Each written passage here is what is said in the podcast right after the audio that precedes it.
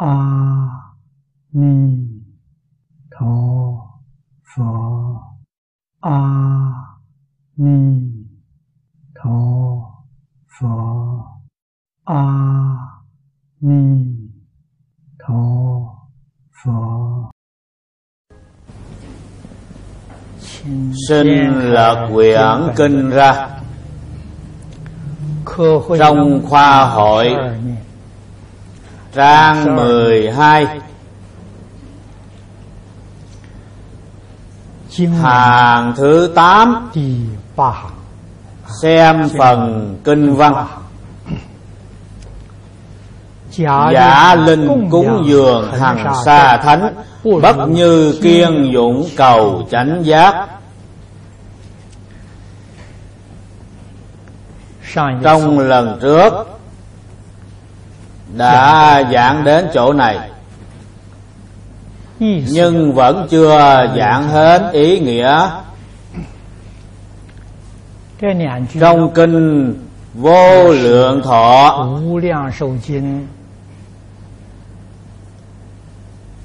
hai câu này là phần kinh văn quan trọng nhất, cũng là câu kinh văn tinh hoa đặc sắc nhất.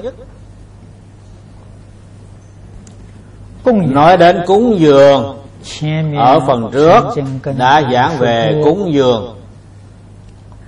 Có tài cúng dường, có pháp cúng dường. Thông thường trong kinh Đại Thừa gọi là bố thí, tài bố thí và pháp bố thí. Đến trong Hội Hoa Nghiêm thì không nói bố thí mà là nói cúng dường. Nghĩa là thế nào?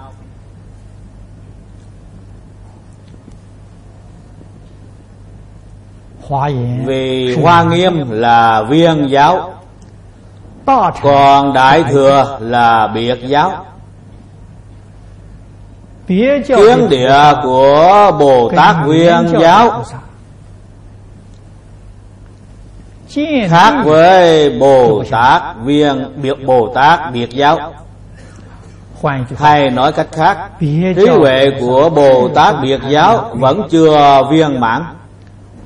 Đối với trần tướng sự thật, họ chưa triệt để thấy rõ ràng.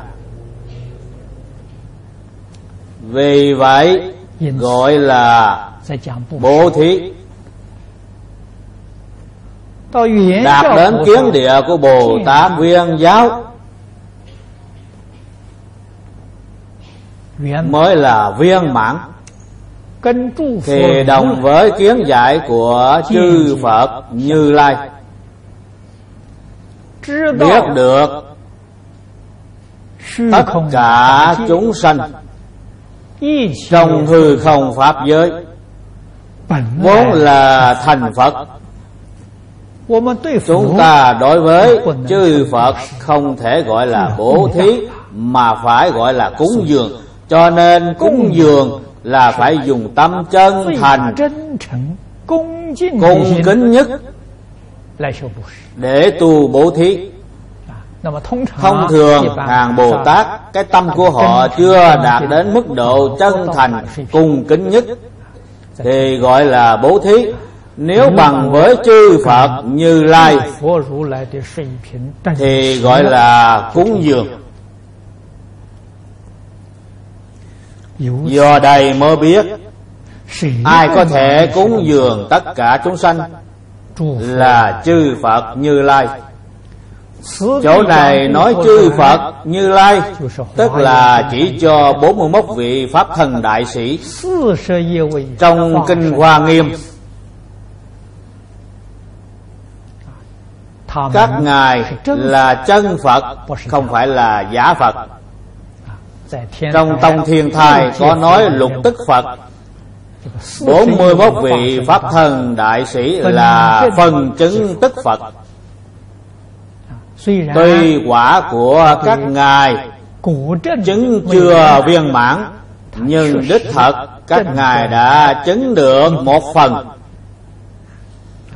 Một phần này là thuộc về chân như tự tánh, cho nên các ngài biết được tất cả chúng sanh trong hư không pháp giới vốn là thành Phật. Vì vậy các ngài đối xử với tất cả chúng sanh như đối xử với chư Phật không khác, bởi vì tất cả chúng sanh vốn là Phật.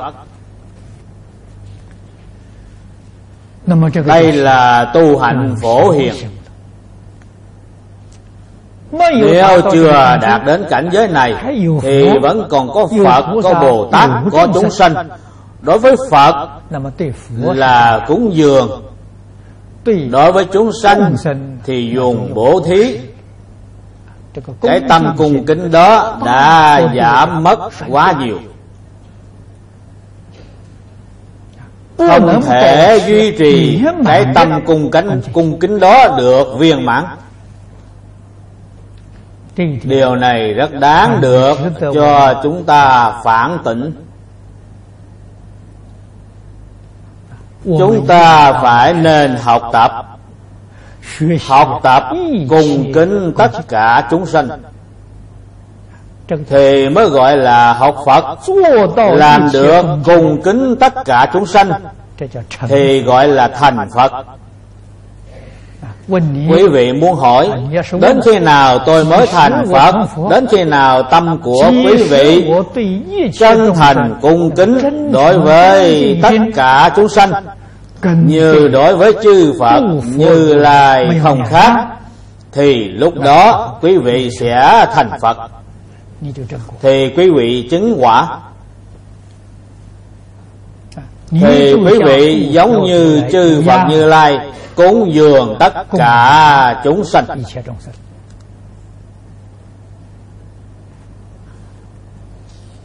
Cái đạo lý này chúng ta không thể không biết, không thể hết lòng, không thể không hết lòng nỗ lực mà học tập.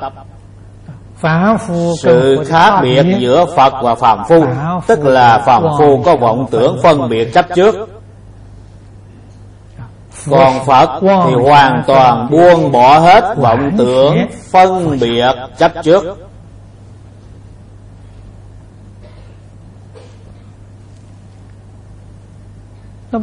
Trong pháp cúng dường thì Phổ Hiền Bồ Tát dạy cho chúng ta mấy thứ pháp cúng dường. Trong buổi giảng lần trước chúng tôi đã giới thiệu rồi. Một là như thuyết tu hành cúng dường, hai là lợi ích chúng sanh cúng dường, ba là nhiếp thọ chúng sanh cúng dường, bốn là thay chúng sanh khổ cúng dường. Bốn thứ cúng dường này chúng tôi đã giảng rồi. Trong bốn thứ cúng dường này thì nhiếp thọ chúng sanh rất là quan trọng. Nếu không thể giúp thọ chúng sanh thì quý vị làm sao giúp cho chúng sanh? Trong Phật Pháp thường nói phổ độ chúng sanh. Ý nghĩa của câu này là phổ biến. Phổ biến tức là không có phân biệt. Độ tức là giúp đỡ, nghĩa là phổ biến không phân biệt, giúp đỡ cho tất cả chúng sanh.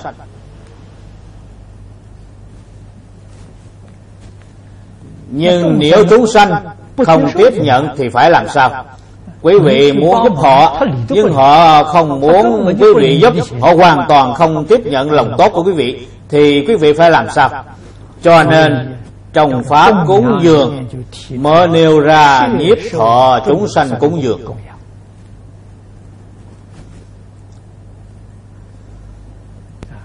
Ý nghĩa của câu nhiếp thọ chúng sanh nếu dùng lời hiện nay mà nói tức có nghĩa là tạo mối quan hệ thân thiết giữa mình và chúng sanh. Nhiếp thọ tức là tạo mối quan hệ thân thiết với chúng sanh. Phật dùng phương pháp gì mà có thể tạo mối quan hệ thân thiết với tất cả chúng sanh? Phật dùng 4 điều nguyên tắc gọi là tự nhiếp pháp.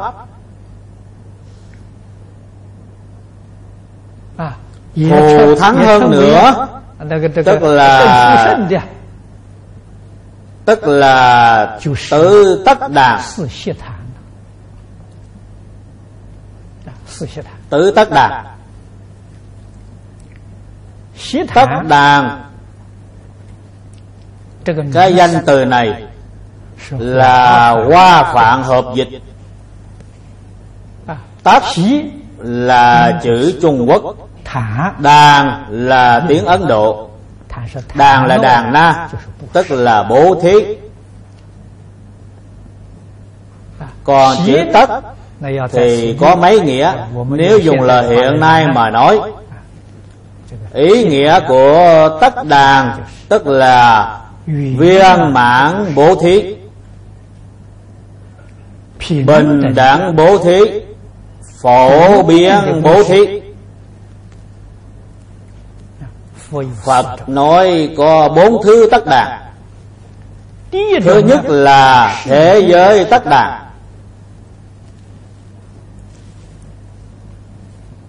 Đây đều là nói về nhiếp thọ chúng sanh. Nếu quý vị lìa khỏi 4 phương pháp này thì không thể nhiếp thọ chúng sanh. Cũng tức là nói, quý vị muốn tạo mối quan hệ thân thiết với tất cả chúng sanh là chuyện không phải dễ. Đặc biệt là xã hội hiện nay, cha con không có thân thích,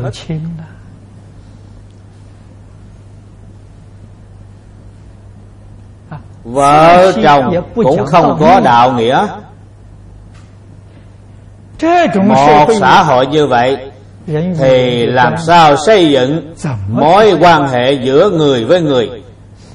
Thế nhưng chúng tôi lại nghĩ dùng 4 phương pháp đó của Phật thì có thể xây dựng mối quan hệ thân thiết. Dùng biến thí, tức là quý vị chịu phổ biến bố thí.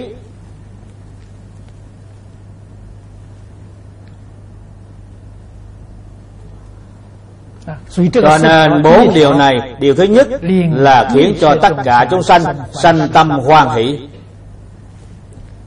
Thế giới tất đàn là trước tiên khiến cho tất cả chúng sanh sanh tâm hoan hỷ. Phải khiến cho tất cả chúng sanh sanh tâm hoan hỷ, vậy thì quý vị nhất định phải biết hằng thuận chúng sanh, tùy hỷ công đức. Nếu quý vị không thể hằng thuận chúng sanh mà lại bảo chúng sanh hằng thuận theo mình thì là rất khó. Tự mình nhất định phải biết thuận theo chúng sanh. Phật đã nêu gương cho chúng ta thấy. Ngài trước tiên khiến cho họ sanh tâm hoan hỷ. Kế tiếp điều thứ hai là vị nhân tất đàn, tức có nghĩa là luôn luôn đều nghĩ đến sự lợi ích của người khác.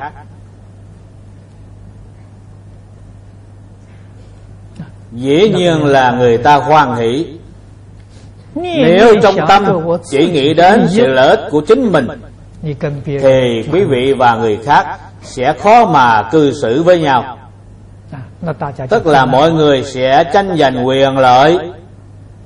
Nếu chúng ta có thể buông bỏ, chúng ta có thể xả bỏ,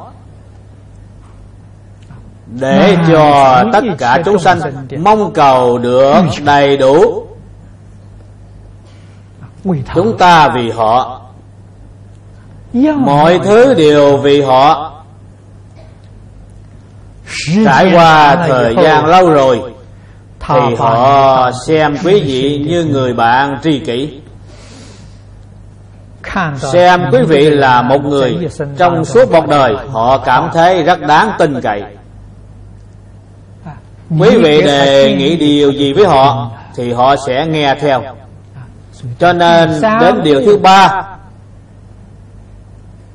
thì mới giúp cho họ hoàn toàn sửa lỗi gọi là đối trị tất đạt. Trong mối quan hệ thân thiết như vậy,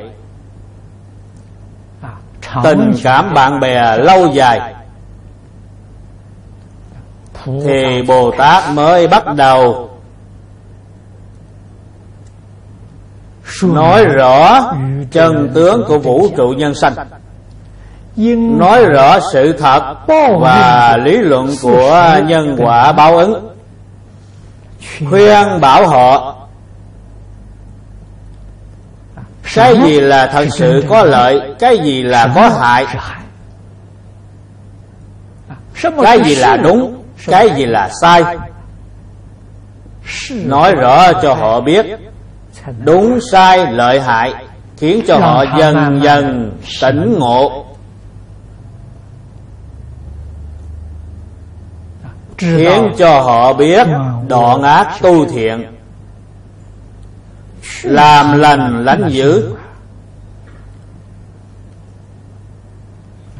Những người học Phật chúng ta thường nói tiêu tai nạn khỏi, dạy cho họ những đạo lý này. Đó chỉ là Phật Pháp sơ cấp, không phải là mục tiêu thật sự giúp cho họ. Mục tiêu thật sự trong điều thứ tư là đệ nhất nghĩa tất đạt, tức là giúp cho họ thành Phật, dạy cho họ làm người tốt thì được phước báo nhân thiên, nhưng không cứu cánh. Con người là phải chết, không sống lâu, dù có hưởng phước cũng không lâu. Làm thế nào có thể học được không chết, không sanh, không diệt?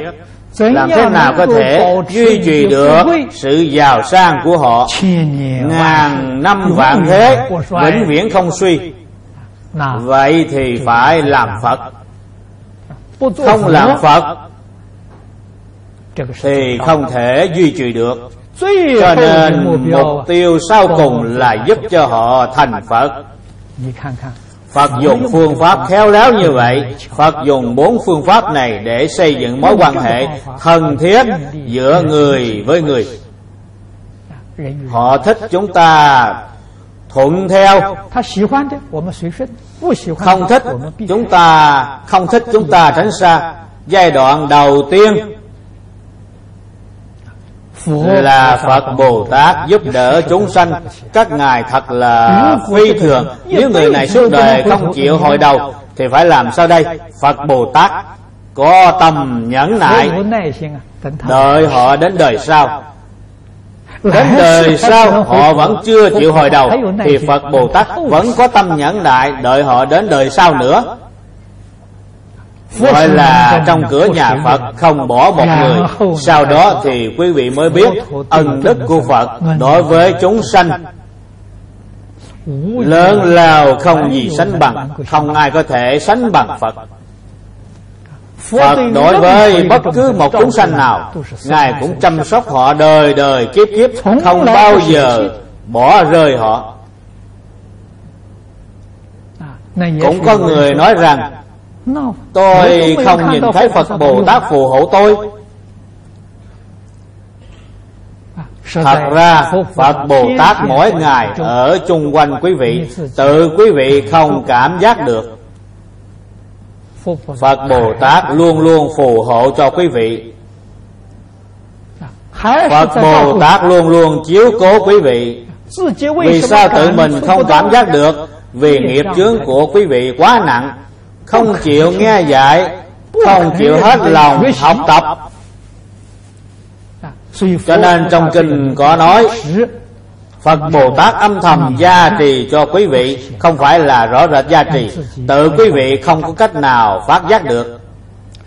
Nếu tự quý vị thành tâm thành ý tu học Phật Pháp, thật sự phát tâm y giáo phụng hành, xin thưa với quý vị, thì quý vị sẽ cảm giác được Phật Bồ Tát thời thời khắc khắc đang giúp đỡ cho quý vị, chưa từng rời khỏi quý vị. Sự gia trì này là hiển gia, tức là rõ rệt gia trì, tự quý vị sẽ có cảm giác.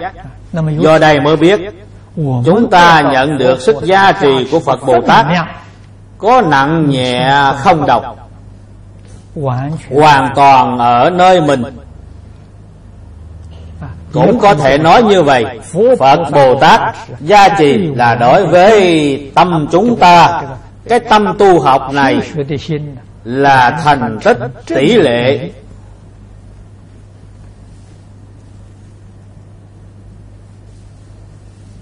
Chúng ta dụng tâm nhiều một phần, thiện tâm nhiều một phần, chân thành nhiều một phần, thì Phật Bồ Tát gia trì nhiều một phần. Đó là đạo lý như vậy. Cho nên có những đồng tu biết rõ Phật Bồ Tát đang gia trì cho họ, là có những chúng sanh hoàn toàn không biết. Đạo lý thì ở tại chỗ này. Cho nên nói đến nhiếp thọ chúng sanh cúng dường, chúng ta phải hiểu, phải biết bốn thứ nguyên tắc của Phật dạy.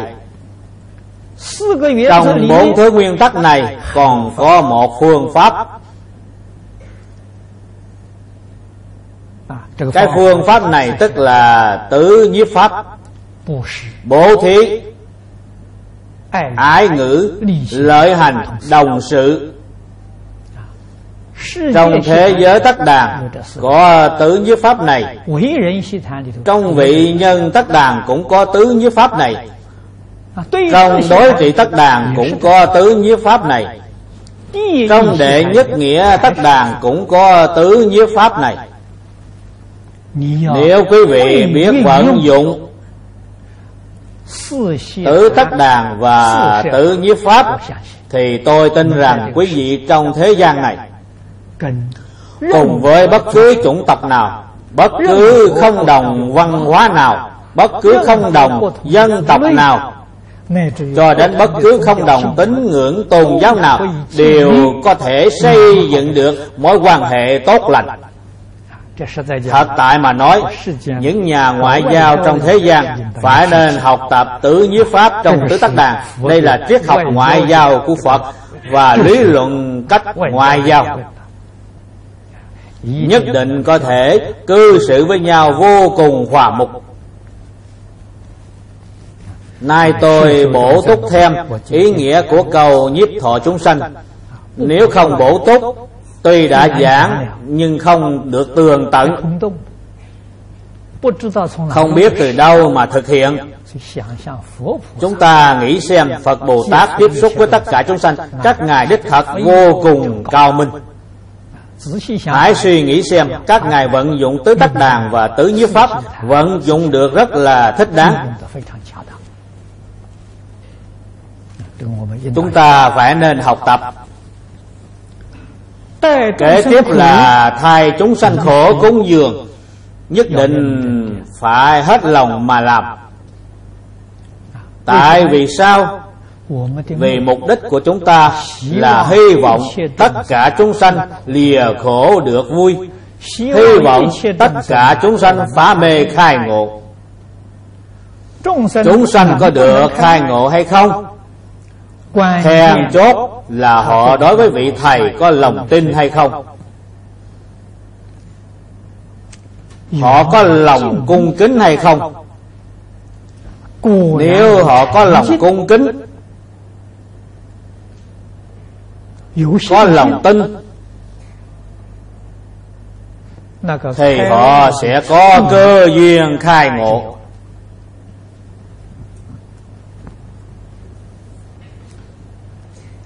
Nếu như vị thầy không thể thay chúng sanh khổ, mà muốn khiến cho tất cả chúng sanh đối với thầy sanh lòng cung kính, đối với thầy sanh lòng tin, thì là rất khó.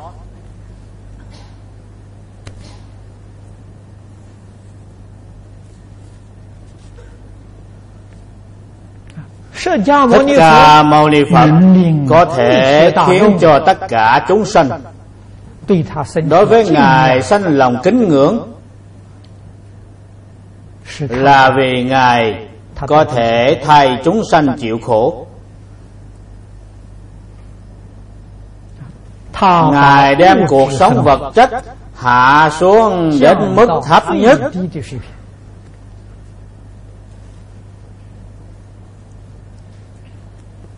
Còn cuộc sống tinh thần của Ngài thì đạt đến cứu cánh viên mãn, khiến cho tất cả chúng sanh nhìn thấy điều bội phục, điều kính lễ năm vóc sát đất.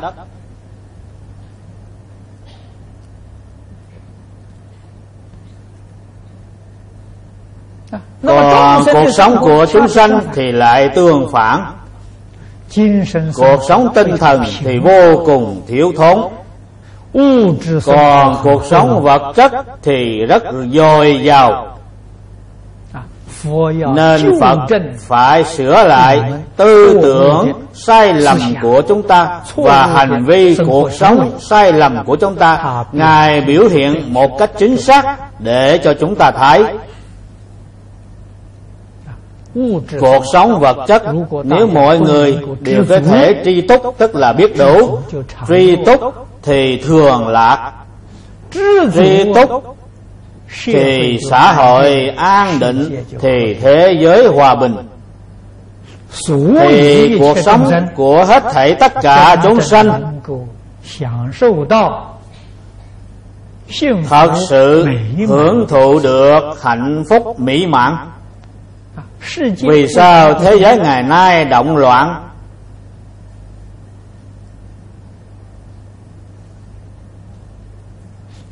Vì chúng sanh không biết đủ,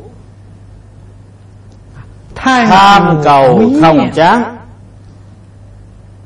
thì họ nhất định sẽ làm chuyện tổn người lợi mình.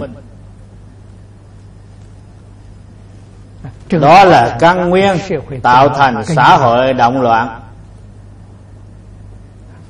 Nên Phật biểu hiện ra biết đủ là thường vui. Cái thân thể của chúng ta sống trong thế gian này, mạng sống được duy trì rất là đơn giản.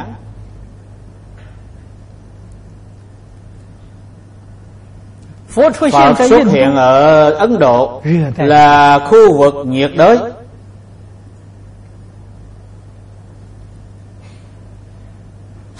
Cho nên chỉ cần 3 y 1 bát thì đủ rồi.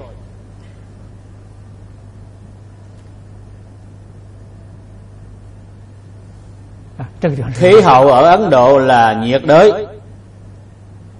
Nếu có lạnh thì đắp cả 3 cái y cũng có thể đủ ấm. Ban đêm đi ngủ cũng dùng 3 cái y này làm cái mền để đắp. Chúng ta ở Tân Gia Ba sống trong cái hoàn cảnh này thì 3 cái y cũng đủ rồi. Tôi tin rằng ở Tân Gia Ba, mọi người sống trong khu vực này, ban đêm đi ngủ không cần đắp mền.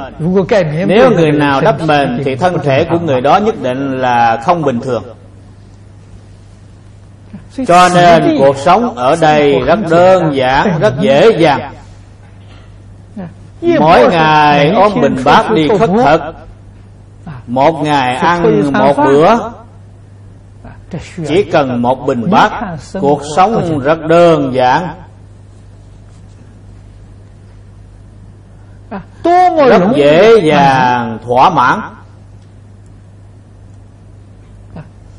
Sau khi ăn no thì không có chuyện gì. Thật là vui sướng không gì sánh bằng. Tụ tập một số học trò giảng kinh thuyết pháp, đó là điều rất vui sướng. Giảng dạy là chuyện vui nhất của đời người. Trong ngạn ngữ Trung Quốc thường nói, được dạy thiên hạ anh tài, thật là vui sướng. Đây là chuyện vui sướng nhất của đời người. Cho nên cuộc sống tinh thần của Phật rất dồi dào.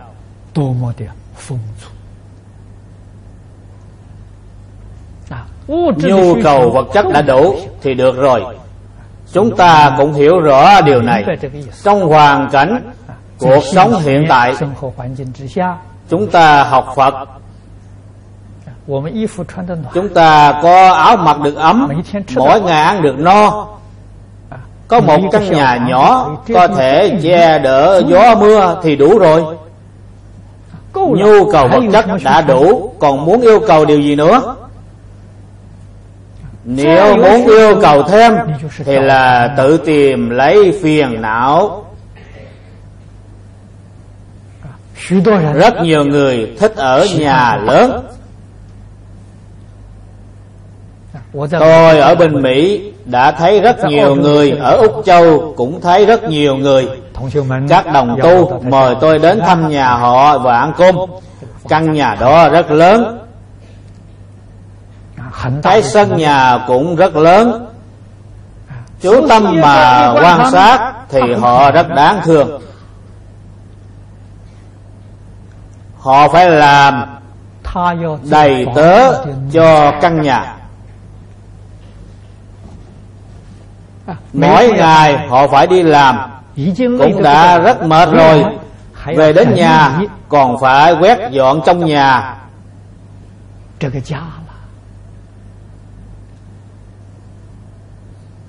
Nhà ở ngoại quốc đa số là trải thảm thì phải hút bụi, ở ngoài vườn thì phải cắt cỏ, phải tưới bông, không có thì giờ.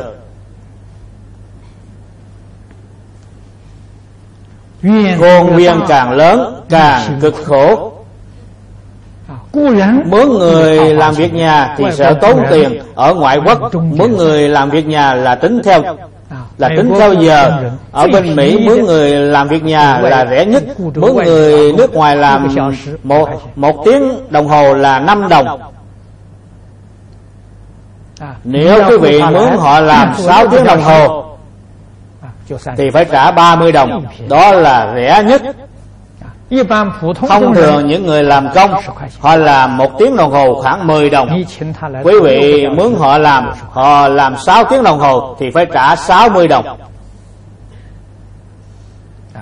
Cho nên không dám mướn người làm việc nhà. Vậy thì chỉ có tự mình làm. Tôi nhìn thấy những người ở căn nhà lớn như vậy, tôi cũng không biết nói gì. Thật ra họ tự tìm cái khổ không bằng chúng tôi ở một căn nhà nhỏ. Tôi nói thích ở căn nhà nhỏ, một phòng nhỏ. Tôi quét dọn rất dễ dàng, ra khỏi phòng không cần phá cửa cũng không sao, ra khỏi nhà bao nhiêu ngày cũng được. Tôi chỉ cần một căn nhà, một phòng ngủ thì đủ rồi, ngoài ra không cần gì hết. Có thêm nữa cũng là phiền phức. Thích Ca Mâu Ni Phật càng cao minh, Ngài không cần phòng ngủ, Ngài ngủ ở dưới gốc cây. Ngài thật là được đại tự tại, chúng ta sánh không bằng Ngài. Điều này hạng phàm phu chúng ta đều nhìn thấy. Ngài thay chúng sanh khổ chúng sanh khổ cúng dường, cũng là nêu gương cho hạng phàm phu chúng ta thấy. Thật ra Phật thị hiện biểu diễn cho chúng ta thấy. Tuy là thị hiện nhưng nghĩ lại cũng là sự thật.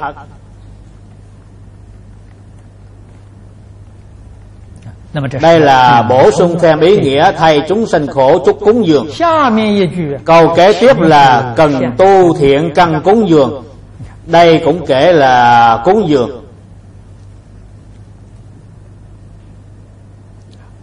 Cũng là giúp đỡ cho tất cả chúng sanh, khiến cho họ nghe được, khiến cho họ nhìn thấy, liền có cảm ngộ,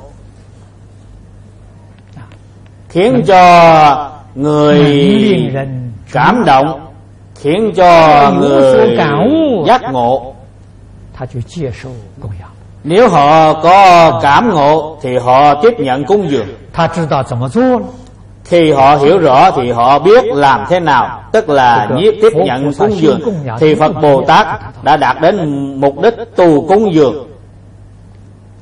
Hai chữ thiện căn này Phật tại trong kinh thường nói Thiện căn của pháp thế gian là không tham, không sân, không si. Hết thảy tất cả thiện pháp của thế gian đều từ ba cái gốc này sanh ra.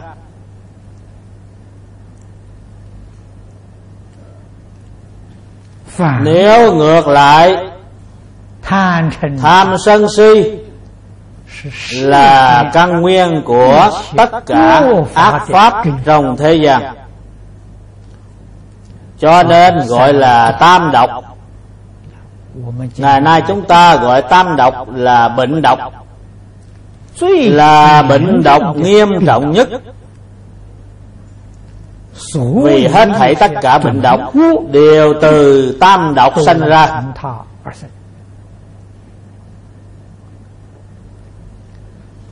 Phật tại trong tất cả kinh luận của Đại Thừa và Tiểu Thừa khuyên bảo chúng ta nhiều lần phải cần tu giới định huệ, dập tắt tham sân si, dùng phương pháp của giới định huệ để phá trừ tham sân si.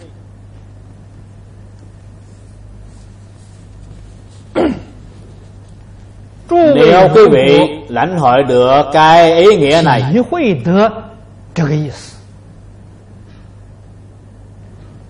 thì quý vị hoảng nhiên đại ngộ. Phật xuất hiện trong thế gian, Ngài thuyết pháp gì? Ngài giảng giới định huệ. Hiện nay, những kinh điển của nhà Phật chúng ta chỉnh lý, quy nạp, chia thành ba đại loại, gọi là tam tạng. Tam tạng là kinh tạng, luật tạng và luận tạng. Kinh tạng giảng về định học, luật tạng giảng về giới học, luận tạng giảng về huệ học. Chư Phật Như Lai xuất hiện trong thế gian không vì chuyện khác, chính là giảng giới định huệ. Vì sao giảng giới định huệ? Vì chúng sanh có tham sân si, nên dùng ba thang thuốc giới định huệ này để đối trị tham sân si.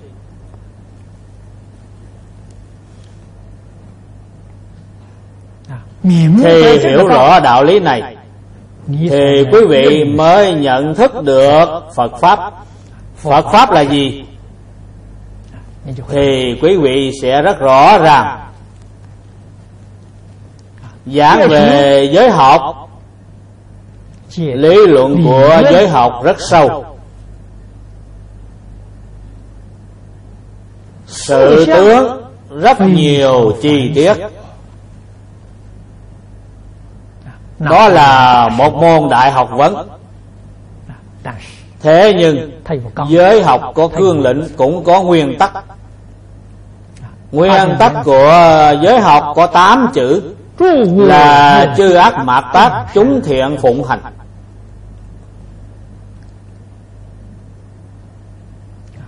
Tiêu chuẩn của thiện ác là gì? Chúng ta nhất định phải hiểu rõ. Phàm là tự tư tự lợi là ác,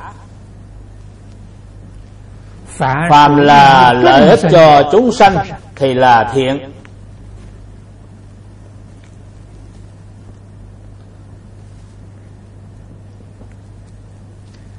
Ở Trung Quốc có câu ngạn ngữ: con người không vì mình thì trời tru đất diệt. Nay Phật dạy cho chúng ta không nên vì mình. Hình như cái quan niệm này trái với người Trung Quốc. Rốt cuộc ai nói đúng? Phật nói rất đúng. Đúng ở chỗ nào?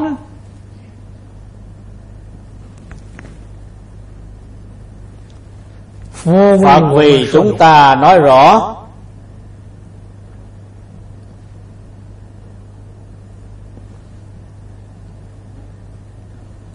cội nguồn của lục đạo luân hồi.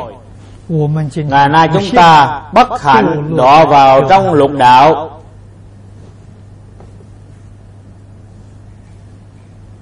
Luân hồi trong lục đạo từ vô lượng kiếp cho đến ngày nay,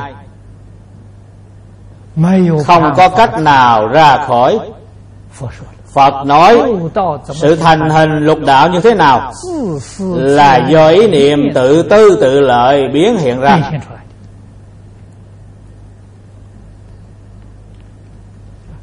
Nên Phật dạy cho chúng ta phải đoạn trừ ý niệm tự tư tự lợi, phải buông bỏ hành vi tự tư tự lợi, thì quý vị mới ra khỏi lục đạo. Đây là sự lợi ích chân thật. Phật nói rất đúng.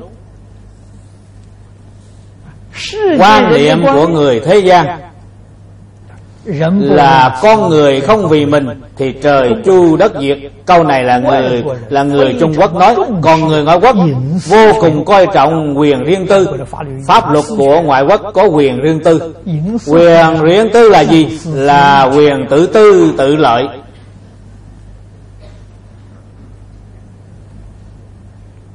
Thì họ nhất định không ra khỏi lục đạo luân hồi. Tại vì sao? Vì pháp luật quy định bảo vệ họ ở trong lục đạo luân hồi, không cho họ ra khỏi.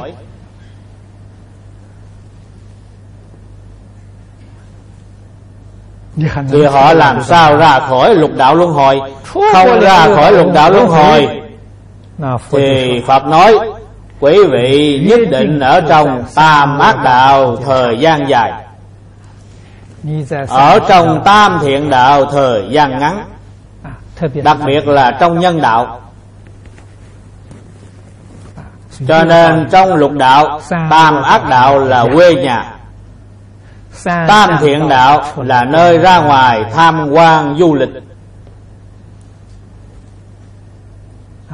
Lần này chúng ta ra ngoài tham quan du lịch, cũng may là gặp Phật Pháp, hiểu rõ cội nguồn của lục đạo luân hồi. Cho nên quý vị thật sự đã hiểu rõ minh bạch rồi thì quý vị biết điều nào là lợi, điều nào là hại, quyết định xả bỏ tham sân si, quyết định xả bỏ danh văn lợi dưỡng, ngũ dục lục trần. Ngũ dục là tài sắc danh thực thùy, phải xả bỏ. Phật nói ngũ dục tài sắc danh thực thùy là 5 cái gốc của địa ngục. Vì sao nói địa ngục là quê nhà? Quý vị hãy nghĩ xem, ai mà không tham 5 điều này, ai mà không muốn 5 điều này? Nếu quý vị tham muốn mà đạt được thì đã đọa vào địa ngục.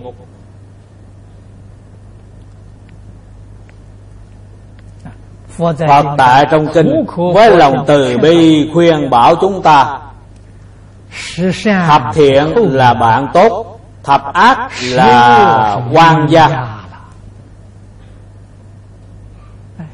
Chúng ta nghĩ rằng cùng với quan gia cách làm bạn rất tốt, rất là thân thiết, còn đối với thập thiện thì rất xa lạ, không có hứng thú gì. Chúng ta đã đảo lộn.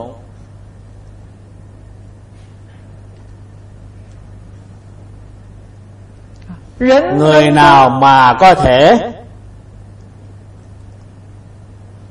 xa lìa thập ác, thân cận thập thiện, thì người đó đời đời kiếp kiếp được thiện quả của nhân thiên. Họ hưởng phước báo nhân thiên. Nếu xa lìa thập thiện mà thân cận thập ác thì họ nhất định đọa vào tam đồ.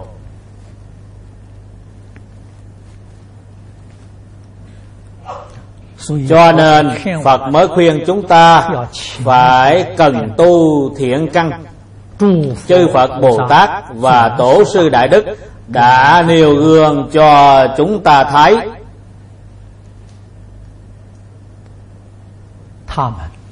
Các ngài chẳng những không có hành vi ác,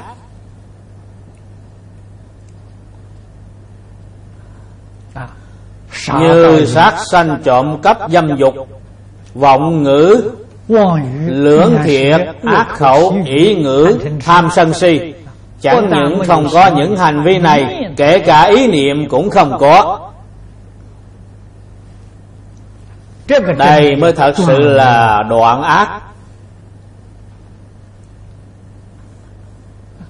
Các ngài trong cuộc sống hàng ngày, xử sự đối người tiếp vật, các ngài biểu hiện ra chẳng những không sát sanh mà còn che chở chúng sanh,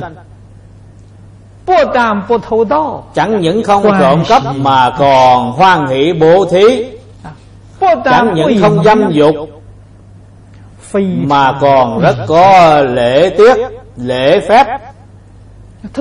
Các ngài làm cho chúng ta thấy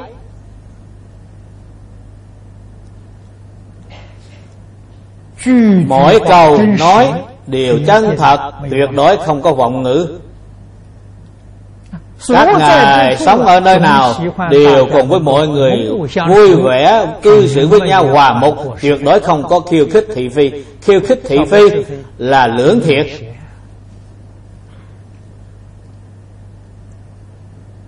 Cho nên quý vị chú tâm mà quan sát chư Phật, Bồ Tát, cuộc sống của các ngài, hành vi của các ngài là thập thiện.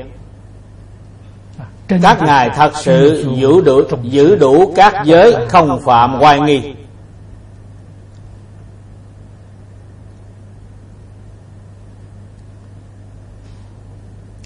Đó là cần tu thiện căn. Tu lại còn phải cần. Tức là hết lòng nỗ lực thực hành. Chúng ta nghĩ xem chư Phật Như Lai và Pháp Thân Đại Sĩ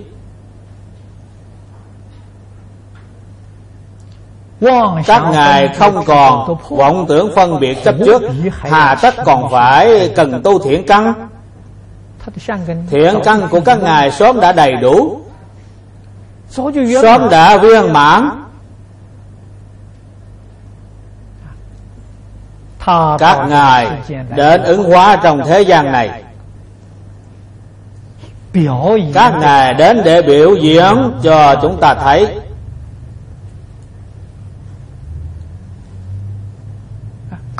Miệng nói là giảng dạy cho chúng ta vẫn chưa đủ, vì có số người chưa chắc họ tin, nên các ngài biểu diễn cho chúng ta thấy. Các ngài nói đều đã hoàn toàn thực hiện được. Chúng ta nghe được, thấy được, điều này là thật, không phải là giả. Các ngài khuyên chúng ta bố thí cúng dường, nhưng nếu các ngài tự mình không hành bố thí, điều này có vấn đề, thì ai chịu tin? Các ngài khuyên chúng ta bố thí, họ cũng bố thí. Họ bố thí còn nhiều hơn chúng ta, còn triệt để hơn chúng ta. Chúng ta thấy rồi thì chịu tin, không lời gì để nói. Trước kia tôi đến Đài Trung cầu học, nghe thầy Lý giảng kinh thuyết pháp, thầy thường khuyên mọi người phải tu bố thí cúng dường, rộng kết pháp duyên. Thầy thường chỉ dạy cho chúng tôi như vậy. Chúng tôi thấy thầy thật sự đứng ra làm. Lúc bấy giờ lương bổng của thầy rất cao. Thầy làm chủ nhiệm bí thư trong quan phủ phụng tự của ông Khổng Đức Thành. Thầy là quan chức hành chánh bậc nhất. địa vị cũng rất cao, được đối đại rất trọng hậu. Thầy cũng kiêm làm giáo thọ của trường đại học Trung Hưng và giáo thọ của Học viện Y Dược Trung Quốc. Những công việc thầy làm đó đều có thu nhập.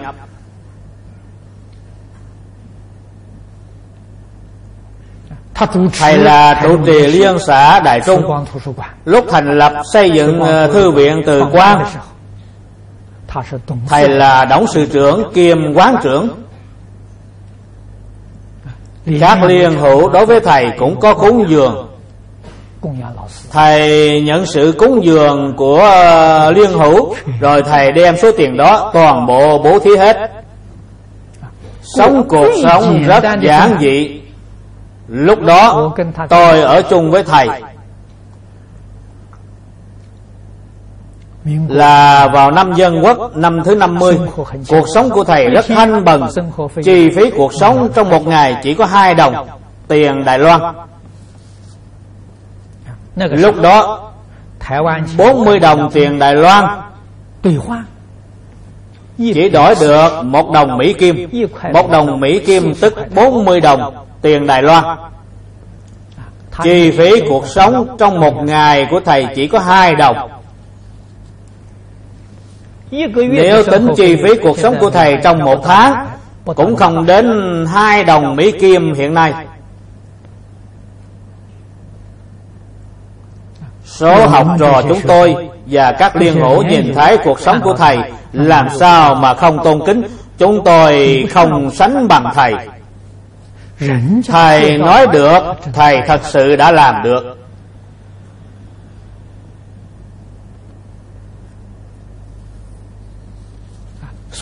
Cho nên số học trò chúng tôi rất tự nhiên kính phục thầy, tin lời của thầy dạy và hướng theo thầy học tập.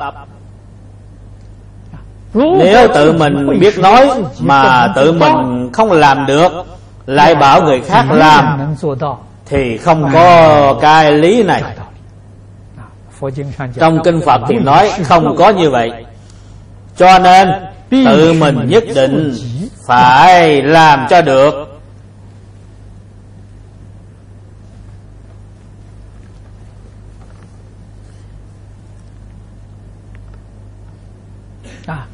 Phải cần tu giới định huệ, phải cần tu không tham, không sân, không si. Trong nghịch duyên không nên sanh lòng sân hận.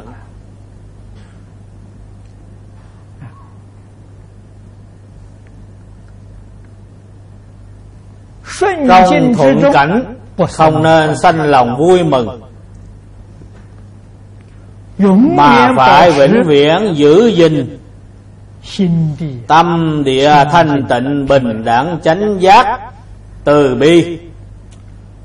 Chánh giác, từ bi.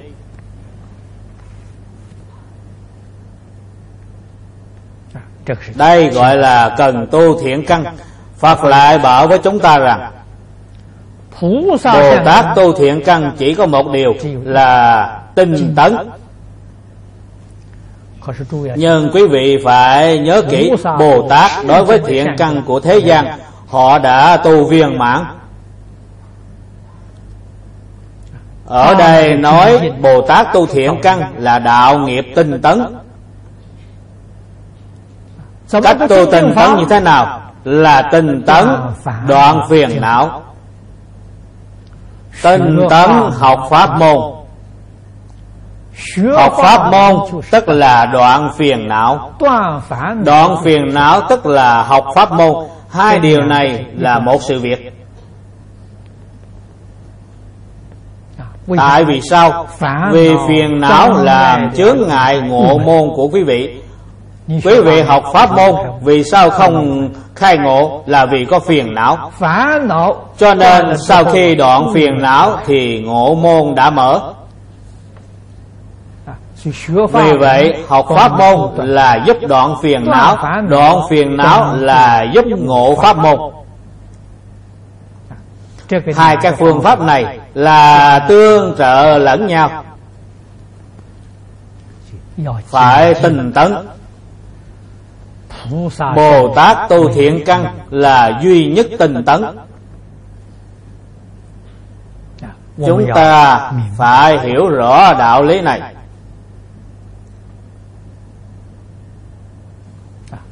sau đó mới từ trong kinh luận chú tâm mà quan sát Phật Bồ Tát, cách tu của các ngài như thế nào. Mọi người hãy đọc xem trong kinh này cách tu của Tỳ Kheo Pháp Tạng như thế nào. Đó là ngài nêu gương tốt nhất cho chúng ta. Chúng ta học Phật có duyên được học theo A Di Đà Phật, quý vị nói thật là vẻ vang biết bao. A Di Đà Phật là Quang Trung Cực Tôn, Phật Trung Chi Vương. Hướng theo ngài học tập như thế nào, quý vị hãy xem trong kinh Vô Lượng Thọ ngài tu hành như thế nào. Chúng ta phải y theo phương pháp đó của ngài mà tu học, tức là nói theo ngài, hướng theo ngài mà học tập. Ngài đã nêu gương tốt nhất cho chúng ta. Kế tiếp một câu là không bỏ nghiệp Bồ Tát cúng dường. Nghiệp là sự nghiệp. Sự nghiệp của Bồ Tát là gì?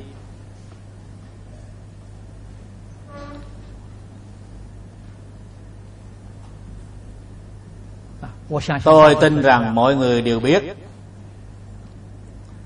là tục Phật, huệ mạng, hoằng pháp, lợi sanh.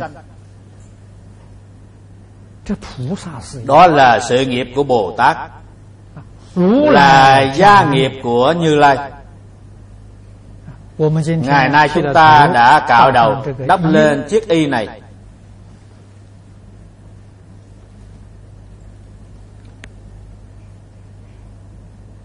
là con của Như Lai, thì phải kế thừa gia nghiệp của Như Lai, phải đem gia nghiệp của Như Lai phát dương quang đại. Đây là bổn phận của chúng ta, cũng là sứ mạng của chúng ta.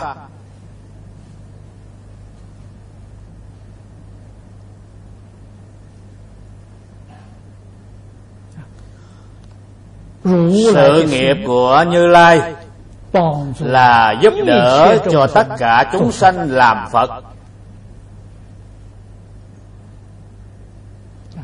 Đó là sự nghiệp viên mãn của Như Lai. Thế nhưng quý vị nên biết, nếu chúng ta muốn giúp đỡ cho tất cả chúng sanh làm Phật, thì tự mình nhất định phải làm Phật trước. Tự mình không thể làm Phật thì làm sao có thể giúp cho người khác làm Phật?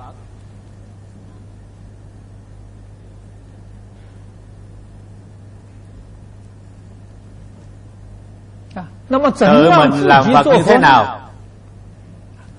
Đầu tiên là phải phát tâm, phát tứ hoằng thệ nguyện, phải thực hiện tứ hoằng thệ nguyện, chứ không phải sáng tối đọc bài phát nguyện này một lần, đọc như vậy là vô ích, mà là phải thực hiện. Thường phải nhớ đến độ chúng sanh, thường phải nhớ đến giúp cho chúng sanh giác ngộ.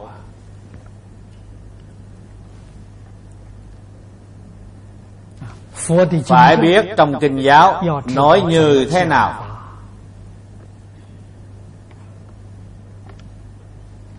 Nguyên lý nguyên tắc thì bất biến, còn phương pháp giảng dạy thì thiên biến vạn hóa. Nếu như quý vị hiểu được tứ tất đàn và tứ nhiếp pháp thì quý vị đã thông suốt.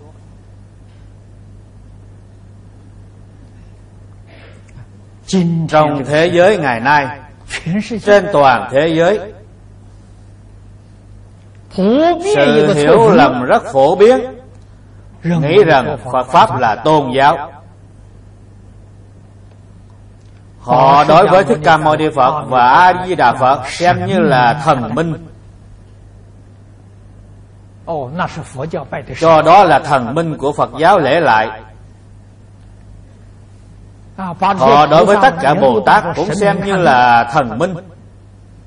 Họ nghĩ rằng số thần minh của Phật giáo lễ lại cũng không kém gì với Ấn Độ giáo. Số thần minh của Ấn Độ giáo có hơn 2 vạn vị thần. Số thần minh của Phật giáo chúng ta có lẽ còn nhiều hơn Ấn Độ giáo, nên họ gọi là đa thần giáo. Đây là cách nhìn sai lầm rất phổ biến. Ngày nay chúng ta phải làm thế nào đem những quan điểm sai lầm đó sửa lại cho đúng. Đây là việc quan trọng đầu tiên. Nếu không sửa lại cho đúng cái quan niệm sai lầm đó thì nền giáo dục của Phật Đà không có cách nào đẩy mạnh, thì hành không thông.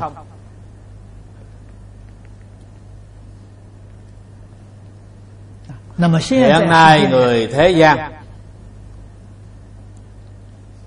những người có chút hiểu biết đã giác ngộ được, đã có ý thức được nhân loại trên toàn thế giới nhất định phải cùng tồn tại hòa bình. Họ đã ý thức được điều này. Tôi ở Úc Châu đã tham dự tổ chức hòa bình tôn giáo thế giới, có hơn 30 vị lãnh tụ tôn giáo. Họ đều có cùng chung một ý thức, đều mong cầu xã hội an định, thế giới hòa bình, hợp tác lẫn nhau, tồn tại vẻ vang. 16 chữ này hầu như là cùng chung ý thức. Thế nhưng làm thế nào mới có thể thực hiện được việc này? Hiện nay mọi người đang nghĩ biện pháp.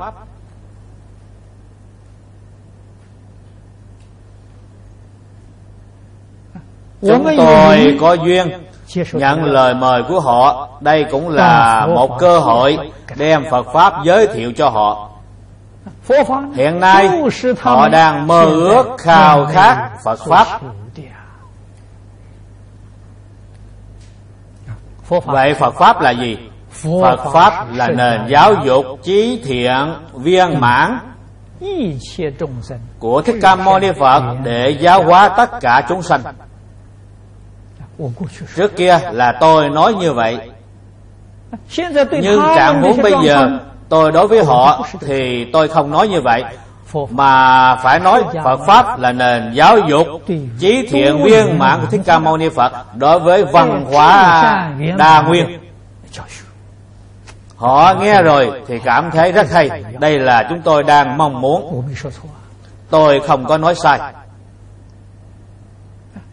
Thích Ca Mâu Ni Phật không phải là thần. Vậy Ngài là gì?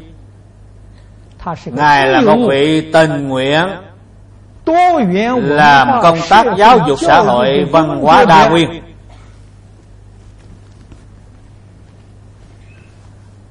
Nói như vậy thì mọi người dễ hiểu, thì biết được Thích Ca Mâu Ni Phật là một người như thế nào. Vì sao gọi Ngài là Phật? Nhà Phật gọi là Phật là cùng một nghĩa với người Trung Quốc gọi là thánh nhân. Phật dịch là giác giả, tức người giác ngộ. Chữ thánh của Trung Quốc, thánh là ý nghĩa gì? Thánh là người minh bạch. Người này là người minh bạch, tức người này đã hiểu rõ tất cả sự lý. Họ đã hiểu rõ chân tướng của vũ trụ nhân sanh thì gọi họ là thánh nhân. Thánh nhân là người hiểu rõ. Trong Phật Pháp chúng ta gọi là Phật. Cho nên Phật là một người hiểu rõ. Chúng ta đối với tất cả sự lý không hiểu rõ, còn Phật là người hiểu rõ. Cách giải thích như vậy thì mọi người dễ hiểu.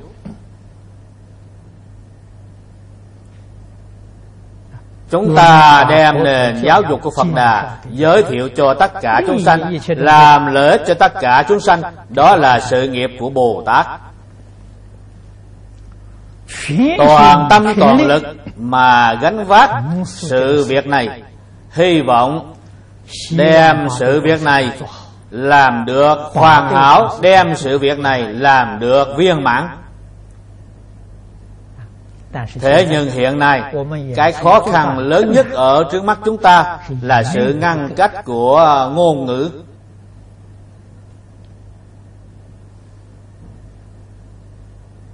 Ngày nay chúng ta đối diện với rất nhiều tôn giáo trên thế giới. Sự ngăn cách này đã tạo thành chướng ngại rất lớn. Cho nên việc phiên dịch thì trở nên rất là quan trọng. Những người phiên dịch rất khó tìm cầu, không phải dễ. Tuyệt đối không thể nói đã thông đạt ngôn ngữ văn tự của đôi bên thì có thể phiên dịch. Không có cái lý này. Xưa kia ở bên Mỹ có lão cư sĩ Thẩm Gia Trinh. Ông muốn đem Phật Pháp Đại Thừa Trung Quốc giới thiệu cho người phương Tây. Ông rất sốt sắng.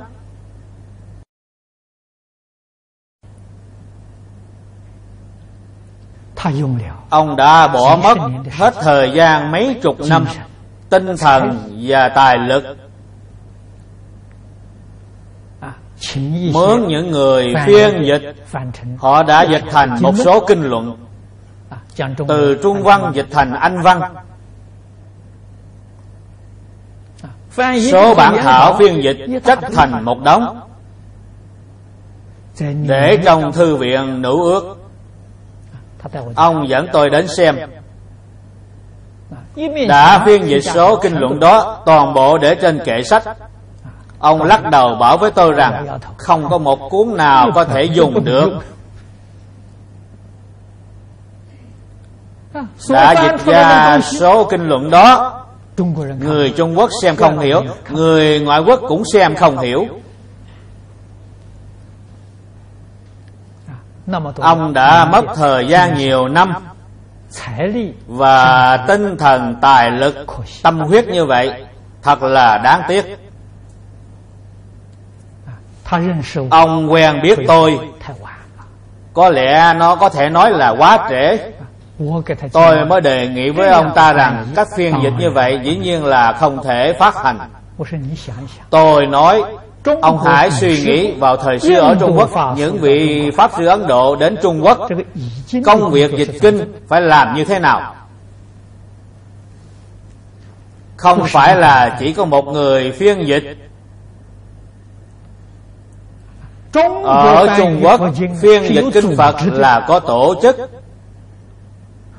nhân số rất đông, phân công hợp tác. Trước tiên là do một tổ nhỏ phiên dịch bản thảo, sau đó nêu ra để nghiên cứu thảo luận, xem ý nghĩa có dịch sai hay không. Do nhiều người cùng nhau thảo luận. Trước tiên phải xác định ý nghĩa không dịch sai, sau đó lại tìm một số nhà văn học để nhuận văn, tức là sửa sang văn tự trong bản dịch, khiến cho câu kinh văn càng được hay hơn. Tuyệt đối không thể sửa đổi ý nghĩa. Sau cùng còn phải mời thông đạt kinh giáo của hai nước đến ấn chứng. Phải đọc một lần cho họ nghe, họ đồng ý không sai thì mới được mời họ đến làm chứng minh, thì công việc dịch kinh mới có thể hoàn thành. Cho nên dịch kinh phải trải qua rất nhiều thủ tục. Đâu có dễ dàng như vậy. Nếu như mời một người đóng cửa làm xe, làm chiếc xe đó chạy không được. Thẩm lão cư sĩ mới hỏi tôi, phải làm sao đây?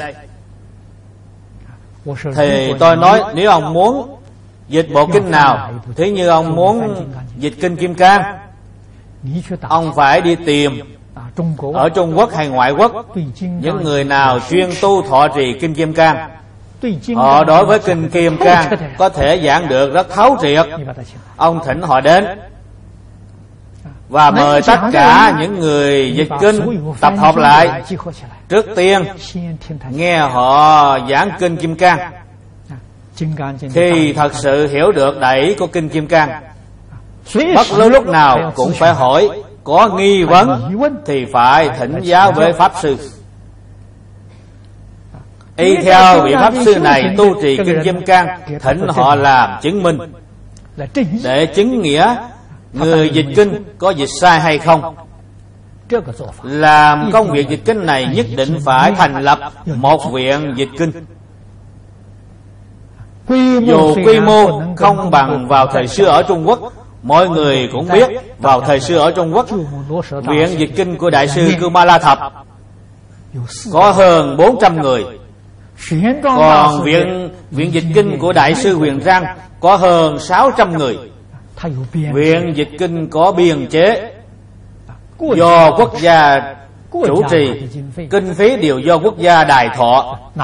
Công việc dịch kinh đâu có đơn giản đâu, không có đơn giản đâu. Cho nên nếu là tư nhân dịch kinh, quý vị mà không có 20-30 người thì làm không nổi.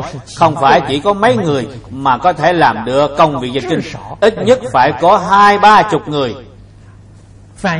Muốn phiên dịch bộ kinh nào thì mỗi ngày phải giảng bộ kinh đó, mỗi ngày phải nghiên cứu bộ kinh đó, thì quý vị mới không dịch sai. Những người phiên dịch nếu họ không có nghe qua kinh Phật, không hiểu Phật Pháp, chỉ là dịch theo văn tự, thì cũng như thầy Lý thường nói chuyện cười, nhị túc tôn dịch thành ý nghĩa gì? Là hai cái chân tôn quý nhất. Họ dịch theo mặt chữ thì không sai. Nhị túc, nhị là hai, tức là hai cái chân, cho nên dịch thành hai cái chân tôn quý nhất. Thật là buồn cười. Cho nên dịch theo mặt chữ thì không sai chút nào, nhưng ý nghĩa thì hoàn toàn dịch sai. Cho thấy công việc dịch kinh không phải là chuyện dễ. Vì vậy nhân tài dịch kinh trong Phật môn không dễ gì tìm được. Họ có công việc nghề nghiệp của họ, làm sao có thể bỏ hết tinh thần đến đây mà học Phật. Nếu như không hết lòng học Phật thì công việc phiên dịch kinh điển rất khó khăn.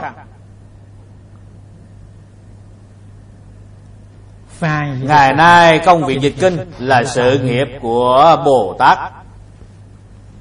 Làm thế nào đem Phật Pháp Đại Thừa của Trung Quốc lưu truyền phổ biến, giới thiệu cho toàn thế giới. Nếu quý vị muốn phát tâm không bỏ nghiệp Bồ Tát cúng dường, thì nay quý vị hãy cố gắng đi học chữ ngoại quốc. Quý vị phải nên học ngôn ngữ văn tự của mỗi một quốc gia. Sau khi học xong thì quý vị có thể đem Phật Pháp Đại Thừa giới thiệu cho quốc gia đó, cho địa phương đó. Trong tương lai sẽ phát triển khắp trên toàn thế giới. Hiện nay chúng ta có thể nhìn thấy, trong tương lai trên toàn thế giới, ngôn ngữ văn tự được thông dụng nhất là tiếng Anh, tiếng Tây Ban Nha và tiếng Hoa. Bởi vì ngôn ngữ văn tự của Trung Quốc, chỉ nói riêng dân số Trung Quốc có đến 14 ức người, là một dân số rất đông. Khi Trung Quốc mà cường thịnh thì sẽ có rất nhiều người ngoại quốc đều phải học ngôn ngữ văn tự của Trung Quốc. Hiện nay ở nước Mỹ, hầu như mỗi một trường đại học đều có môn Hán học. Môn Hán học là môn học ngôn ngữ văn tự của Trung Quốc. Trong tương lai họ muốn qua lại với Trung Quốc, nếu họ không biết ngôn ngữ văn tự của Trung Quốc thì làm sao qua lại? Chúng ta muốn đem Phật Pháp Đại Thừa phổ biến truyền sang các nước phương Tây. Nếu chúng ta không thông đạt ngôn ngữ văn tự của họ thì không được. Đến lúc đó tìm người phiên dịch thì rất khó khăn.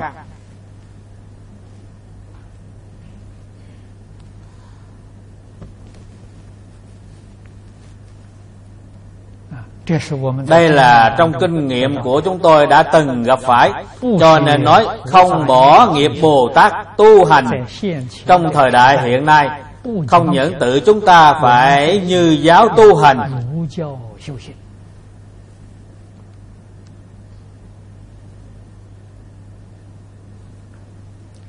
mà phải tục Phật huệ mạng, phải hoằng pháp lợi sanh, còn phải nghĩ đến những chủng tộc khác, không đồng văn hóa, không đồng ngôn ngữ văn tự. Cái vấn đề này phải giải quyết như thế nào?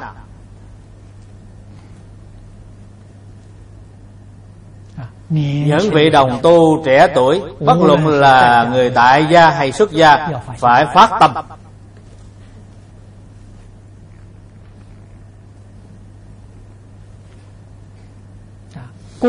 Nếu thật sự phát tâm chuyên tu, chuyên học, căn tánh của mình độn một chút cũng không sao,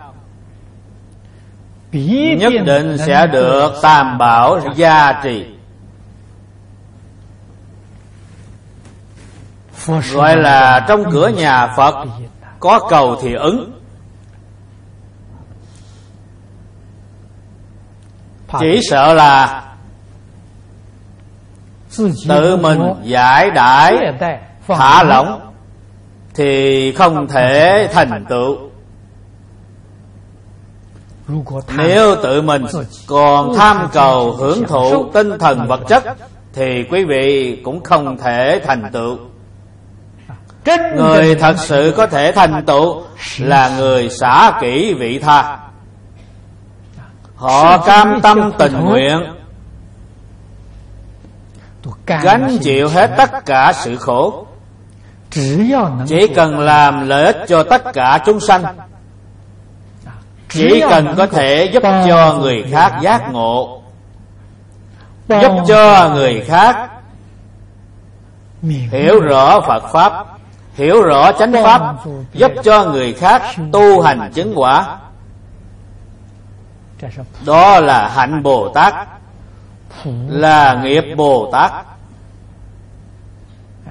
Quý vị phải phát cái tâm này, hết lòng nỗ lực mà làm thì quý vị là cúng dường chư Phật Như Lai. Tại vì sao? Vì tục Phật huệ mạng, cúng dường tất cả chúng sanh,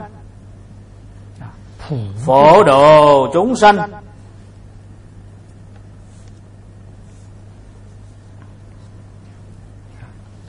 Một điều sau cùng là không rời Bồ Đề tâm cúng dường.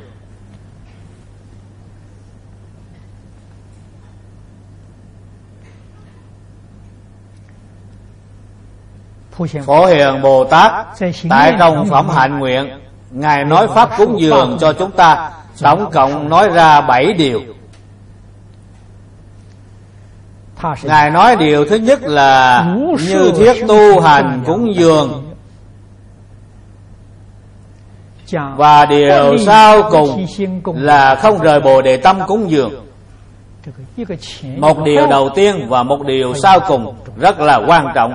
Thật ra cả 7 câu đều quan trọng, nhưng 2 câu này quan trọng nhất. Phật tại trong kinh Đại Thừa thường nói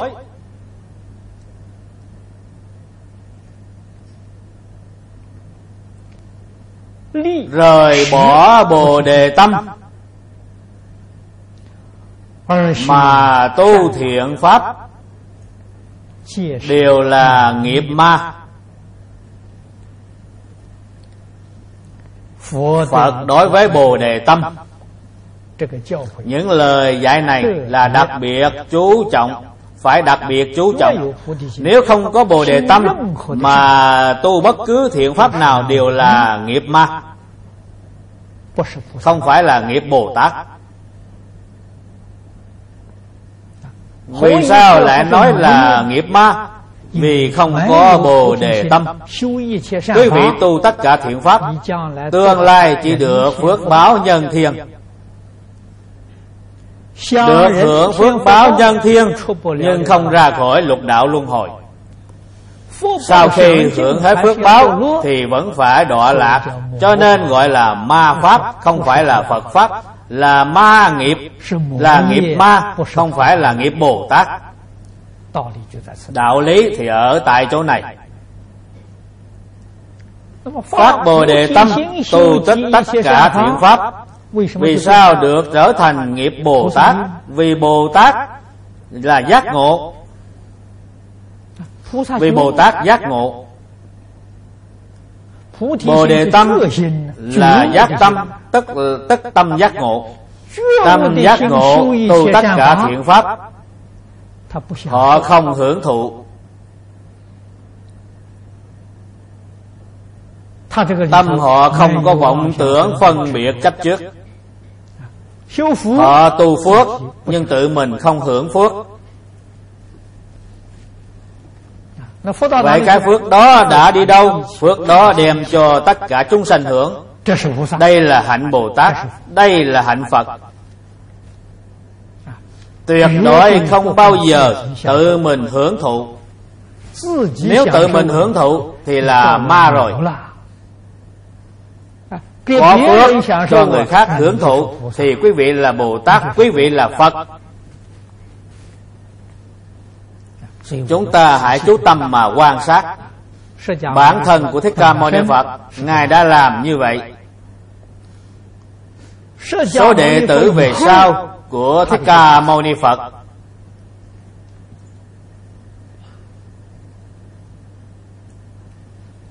ai nấy đều học theo thầy.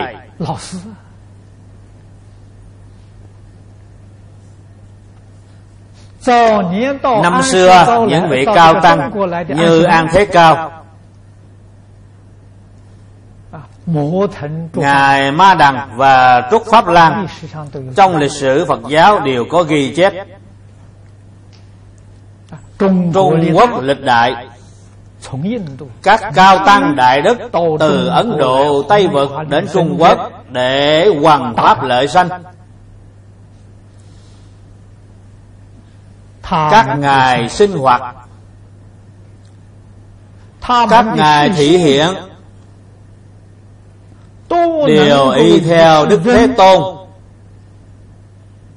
đã nêu gương, đều noi theo Đức Thế Tôn, cho nên họ được triều đình Trung Quốc rất tôn kính. Có thể khiến cho người Trung Quốc hoan hỷ tu học Phật pháp, đó là công đức của họ. Họ có trí huệ, có phước đức. Trí huệ và phước đức của họ đều cho tất cả chúng sanh cộng hưởng. Đây là người đời sau chúng ta phải nên hiểu rõ, phải nên giác ngộ, phải nên noi theo mà tu học.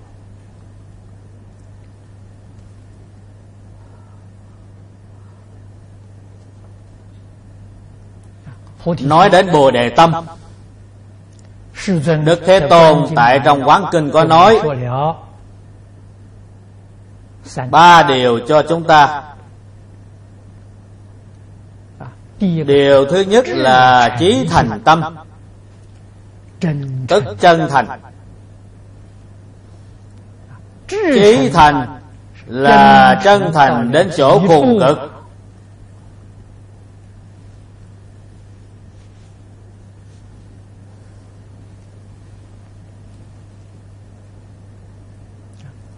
Ý thành tâm là cái thể của Bồ Đề tâm.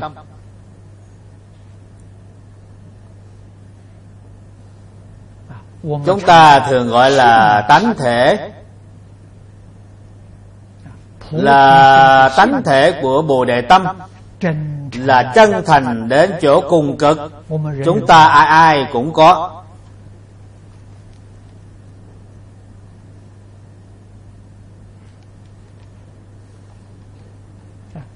Chỉ là hiện nay chúng ta bị vọng tưởng làm chướng ngại.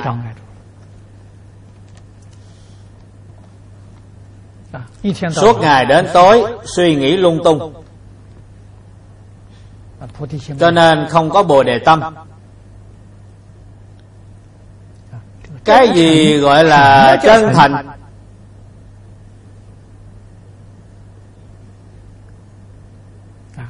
Có rất nhiều người đều nghĩ rằng tâm của ta rất chân, rất thành, ta cũng dùng tâm chân thành đối xử mọi người. Tôi xin nói cho quý vị biết, cái tâm chân thành đó của họ toàn là giả. Vào đời Tiền Thanh có ông Tăng Quốc Phan, trong sách bút ký của ông có viết định nghĩa của chữ thành. Ông viết rất hay. Xưa kia ở Trung Quốc, những người học hành có lẽ họ cũng có đọc kinh Phật, cũng có nghe giảng kinh. Vì vậy tự mình đối với sự tu dưỡng nho học và đạo học, đối với Phật Pháp họ lãnh ngộ sâu hơn người hiện nay chúng ta rất nhiều.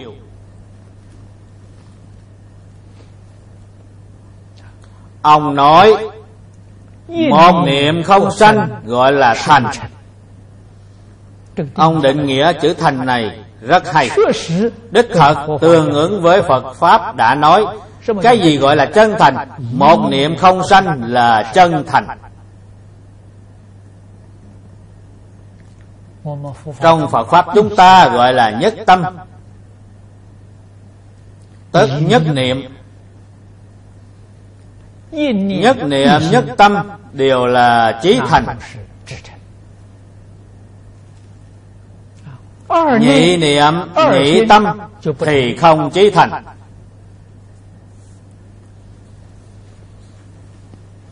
Xin nói cho quý vị biết, không chí thành thì rơi vào trong thập pháp giới. Nếu như quý vị là nhất tâm nhất niệm thì quý vị siêu việt thập pháp giới, rồi đi đến nơi nào? Đi đến nhất chân pháp giới. Cho nên quý vị nên biết, nhất tâm nhất niệm là năng chứng, nhất chân pháp giới là sở chứng. Nếu quý vị chưa đạt đến nhất tâm nhất niệm thì quý vị không thể chứng nhập nhất chân pháp giới. Quý vị rơi vào nhị niệm, tam niệm là trong thập pháp giới. Nếu như vẫn còn nhiều vọng niệm là trong lục đạo. Không biết bao nhiêu tâm, bao nhiêu niệm thì vẫn còn tạo lục đạo luân hồi. Cho nên Tịnh Tông dạy niệm Phật, mục đích công phu niệm Phật là gì? Là nhất tâm bất loạn.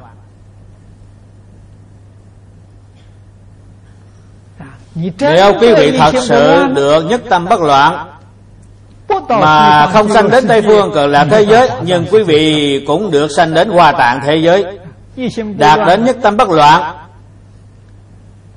thì tương ứng với nhất chân pháp giới, không tương ứng với thập pháp giới.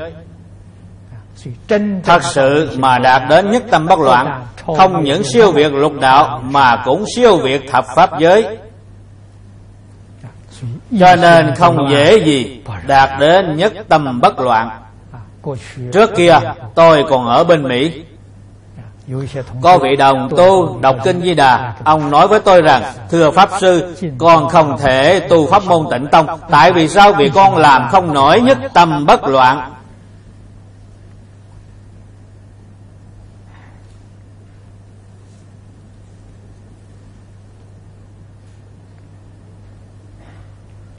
Vị đồng tu này xem kinh, tôi rất bội phục. Ông ta xem kinh rất kỹ. Người thông thường xem kinh cũng không có nêu ra câu hỏi này. Ông ta suy nghĩ phải đạt đến nhất tâm bất loạn thì ông ta làm không nổi, e sợ không được vãng sanh. Cho nên tôi mới giải thích cho ông ta, người phiên dịch 4 chữ nhất tâm bất loạn này là do Đại sư Cư Ma La Thập dịch. Ngài dịch theo ý, còn bản dịch của Đại sư Huyền Trang câu này không phải dịch như vậy. Trong bản dịch của Đại sư Huyền Trang là dịch là nhất tâm hệ niệm, tức nhất tâm chuyên niệm, tức nhất hướng chuyên niệm, không phải là dịch nhất tâm bất loạn. Như trong kinh Vô Lượng Thọ cũng có câu nhất hướng chuyên niệm. Nhất hướng chuyên niệm thì được, chúng ta có thể làm nổi. Còn nhất tâm bất loạn thì không dễ gì làm nổi. Vậy thì Đại sư La Thập có dịch sai câu này hay không? Đại sư La Thập không có dịch sai. Vì sao không dịch sai? Vì lúc chúng ta sắp vãng sanh, quý vị nhất định nên biết, lúc sắp vãng sanh là Phật đến tiếp dẫn. Cho nên mọi người cũng không nên hoài nghi. Trong kinh dạy như thế nào thì chúng ta làm như thế đó. Không nên đi hỏi thật sự Tây Phương ở đâu. Quả địa cầu là hình tròn, đi theo hướng Tây cứ đi mãi sẽ trở về chỗ cũ hay sao? Thật sự Tây Phương ở đâu? Nếu mọi người nghĩ như vậy, càng nghĩ thì càng rối loạn, càng không hiểu, đến cuối cùng thì không có lòng tin. Cho nên chúng ta không nên lo nghĩ. Kinh nói hướng Tây thì đi về hướng Tây, thì nói hướng thì hướng Tây. Chúng ta cứ theo mà làm. Niệm câu Phật hiệu này là tín hiệu. Chúng ta dùng tín hiệu để liên lạc với cực lạc thế giới A Di Đà Phật. Một câu A Di Đà Phật này, tức nhờ vào cái tín hiệu này thì chúng ta có thể nói dây được. Chúng ta cũng không cần biết cực lạc thế giới ở đâu, không cần biết tinh cầu nào. Khi A Di Đà Phật đến tiếp dẫn, chúng ta đi theo Ngài, không cần biết con đường nào, cũng không cần biết phương hướng nào. Đi theo A Di Đà Phật, không lẽ còn có sai hay không? Cứ yên tâm mà đi. Cái pháp môn này gọi là dị hành đạo. Lúc Phật đến tiếp dẫn, trước tiên nhất định là Phật quang chiếu đến. Như hồi năm ngoái lúc tôi đến đây, ông bác sĩ Lâm của Hội Quan Âm Cứu Khổ, lúc ông vãng sanh, cư sĩ Lý Mộc Nguyên có dẫn một số đồng học đến hộ niệm cho bác sĩ Lâm. Trước 2 ngày vãng sanh, tôi có đến thăm ông ta. Lúc ông ta sắp vãng sanh, bảo với mọi người hộ niệm rằng bây giờ tôi không nhìn thấy quý vị, mà chỉ nhìn thấy một màu kim quang, đó là A Di Đà Phật phóng quang. Cho nên trước tiên ông ta nhìn thấy hào quang. Khi hào quang chiếu đến thì công phu của quý vị được nâng lên. Quý vị vốn chưa đạt đến nhất tâm, nhờ hào quang vừa chiếu thì liền được nhất tâm. Cho nên Đại sư La Thập dịch không sai. Chỉ cần quý vị công phu thành phiến, chỉ cần chúng ta làm được công phu thành phiến thì được rồi. Công phu thành phiến tức là suốt ngày đến tối niệm câu Phật hiệu này không gián đoạn. Trong tâm chúng ta chỉ nhớ A Di Đà Phật, không có vọng niệm nào khác. Hết thể ý niệm đều niệm A Di Đà Phật thì gọi là công phu thành phiến. Chỉ cần quý vị đạt đến công phu thành phiến thì khi Phật đến tiếp dẫn quý vị, Phật quang vừa chiếu, liền đem công phu của quý vị tăng thêm một bậc. Một bậc này là gì? Là sự nhất tâm bất loạn. Đại sư La Thập dịch đúng, không sai.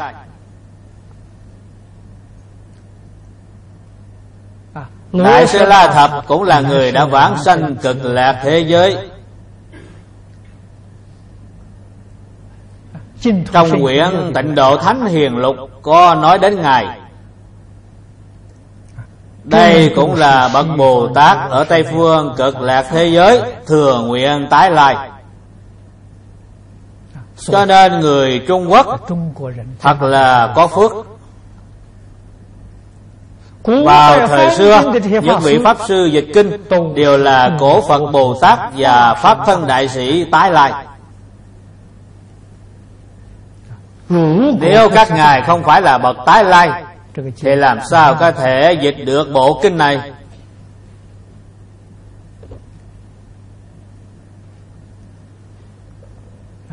Hiện nay vấn đề là như vậy. Hiện nay chúng ta có thể trở thành bậc tái lai hay không? Có thành vấn đề hay không? Có được hay không? Được. Chỉ cần nguyện lực của quý vị vượt hơn nghiệp lực của quý vị thì quý vị là bậc thừa nguyện tái lai. Nguyện lực phải vượt hơn nghiệp lực thì quý vị được tất cả chư Phật Bồ Tát gia trì.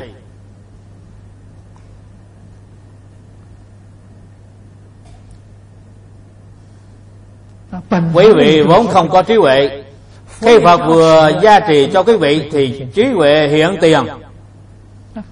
Quý vị vốn xem kinh không hiểu ý nghĩa, khi Phật vừa gia trì thì quý vị hiểu được ý nghĩa, hiểu rõ ý nghĩa từng chữ từng câu trong kinh, như mạch nước tuôn chảy không ngừng.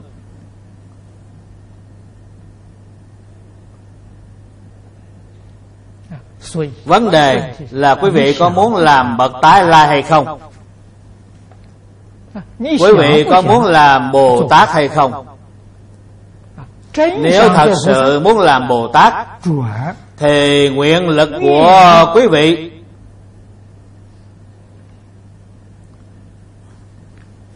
phải vượt hơn nghiệp lực thì quý vị sẽ thành công. Phải phát đại nguyện, phải thật sự nhìn thấu, phải thật sự buông xuống, thật sự giác ngộ. Không vì cá nhân mình, không nên nghĩ đến mình, không nghĩ đến giúp đỡ cho mình, vì tất cả chúng sanh chính là mình. Giúp đỡ cho tất cả chúng sanh thì tự mình viên thành Phật đạo. Vì chúng sanh chính là mình.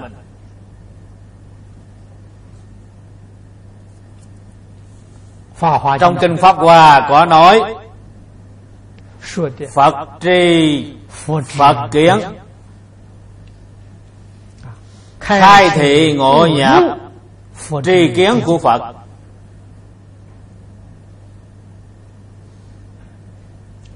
Nếu chúng ta có thể khẳng định tất cả chúng sanh trong tận hư không khắp pháp giới chính là mình thì đây là Phật tri Phật kiến. Quý vị có thể khẳng định thì quý vị nhập tri kiến của Phật. Nhập tri kiến của Phật tức chuyển phàm thành thánh.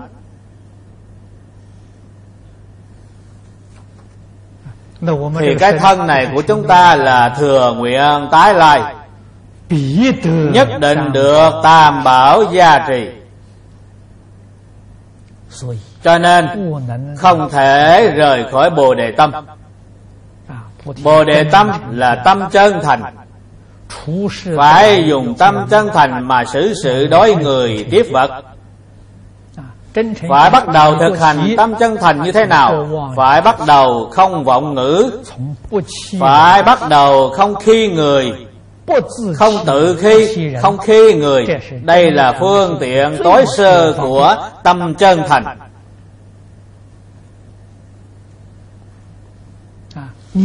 Quý vị còn có chuyện giấu giếm người khác, còn có chuyện không thể nói cho người khác. Tâm chân thành của quý vị ở đâu? Không có.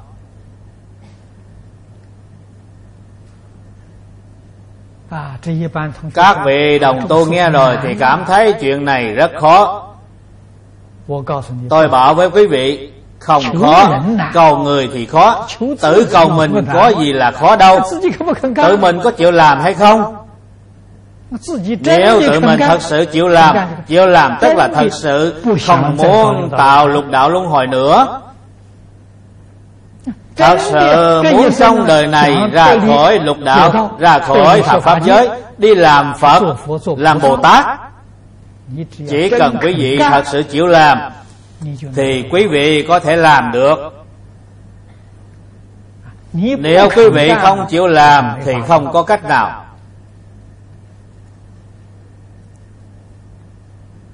Ai cũng giúp không được, chư Phật Như Lai cũng giúp không được. Cái chuyện này là chuyện của mình. Ý nghĩa thứ hai trong Bồ Đề Tâm là thâm tâm. Thâm tâm là tự thọ dụng. Ý nghĩa thứ ba là phát nguyện hồi hướng tâm, là tha thọ dụng. Cho nên nói Bồ Đề Tâm là nói ba cái tâm: có thể, có dụng. Giảng được rất tường tận. Trong tác dụng lại chia ra hai loại. Một loại là tự thọ dụng, một loại là tha thọ dụng. Tự thọ dụng là thâm tâm. Cổ nhân nói cái gì gọi là thâm tâm? Là háo thiện, háo đức.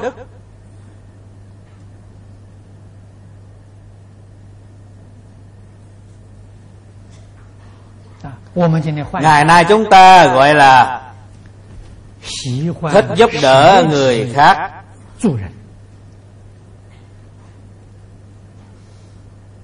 Thì gọi là thâm tâm.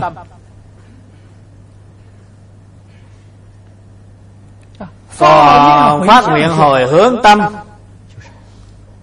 là phải thực hiện. Chí thành tâm của quý vị và thâm tâm của quý vị phải thực hiện trong cuộc sống hàng ngày. Quý vị thật sự làm được, thật sự thích giúp đỡ người khác, thật sự đem trí huệ phước đức của mình cho tất cả chúng sanh cộng hưởng. Ta nhìn thấy người khác hưởng phước thì tự mình rất vui sướng. Nhìn thấy người khác ăn được no, tuy tự mình không được ăn nhưng cũng cảm thấy rất vui sướng.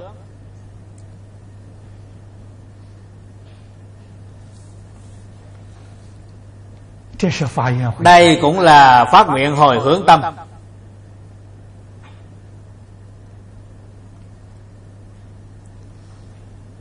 Mã Minh Bồ Tát tại trong Khởi Kính Luận có nói cho chúng ta biết đại bi tâm, hay nói cách khác là đại từ bi tâm. Đại từ bi tâm là thương yêu che chở tất cả chúng sanh vô điều kiện.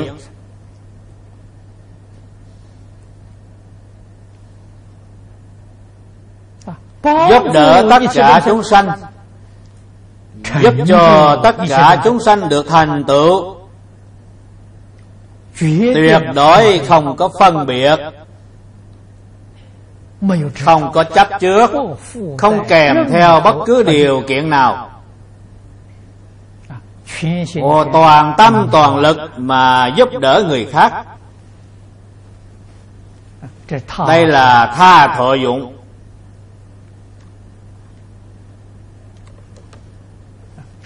Thông thường người thế gian, bao gồm cả những đồng tu học Phật chúng ta, xuất gia và tại gia, khi giúp đỡ người khác, bố thí cho người khác, còn phải nói điều kiện.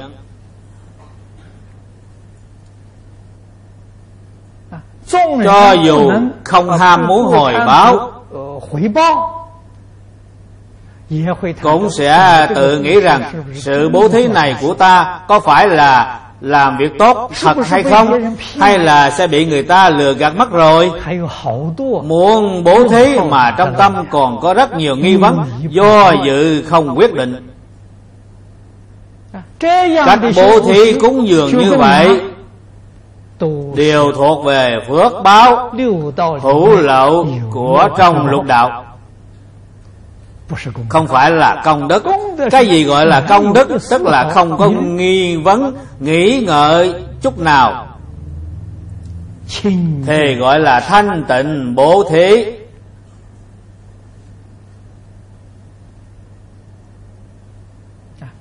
Ở Tân Gia Ba này, cư sĩ Lý Mộc Nguyên thường khen ngợi Pháp Sư Đàm Thuyền. Tôi và Pháp Sư cũng gặp nhau nhiều lần. Tôi rất tôn kính Pháp Sư, rất bội phục Pháp Sư. Vị Pháp Sư này tu bố thí là công đức, không phải phước đức. Cuộc sống của Pháp Sư rất là thanh bần. Cuộc sống vật chất của Pháp Sư còn giản dị hơn chúng tôi rất nhiều. Chúng tôi thấy cuộc sống của Pháp Sư mà sanh lòng hổ thẹn. Mỗi bữa ăn của Pháp Sư chỉ có một món đồ ăn, không như chúng ta ở đây có nhiều món đồ ăn.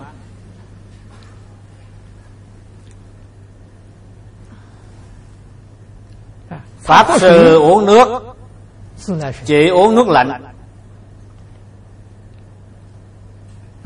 Cái ly của Pháp Sư đã dùng không biết là bao nhiêu năm. Pháp Sư mở vòi uống nước lạnh, không uống nước sôi.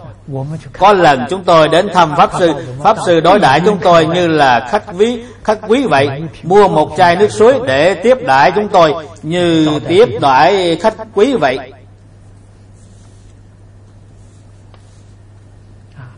Pháp Sư tu tài bố thí, số tiền bố thí rất khả quan, là 1 triệu đồng Mỹ Kim, bố thí 1 triệu đồng, không tiếc rẻ chút nào. Sau khi bố thí rồi, hỏi cũng không hỏi. Pháp Sư nói, ta cho ông rồi, ông làm việc tốt hay việc xấu thì ông phải gánh chịu nhân quả, chứ ta không có gánh chịu. Đây gọi là thanh tịnh bố thí.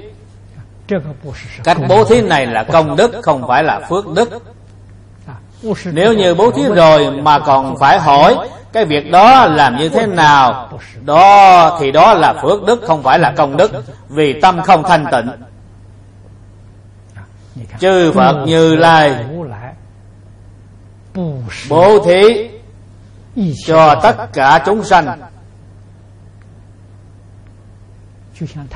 cũng như việc làm của Pháp Sư Đàm Thuyền vậy. Tuyệt đối không bao giờ còn hỏi tới hôm nay chúng tôi giảng về bố thí cúng dường vô tư hay bố thí cúng dường vô điều kiện.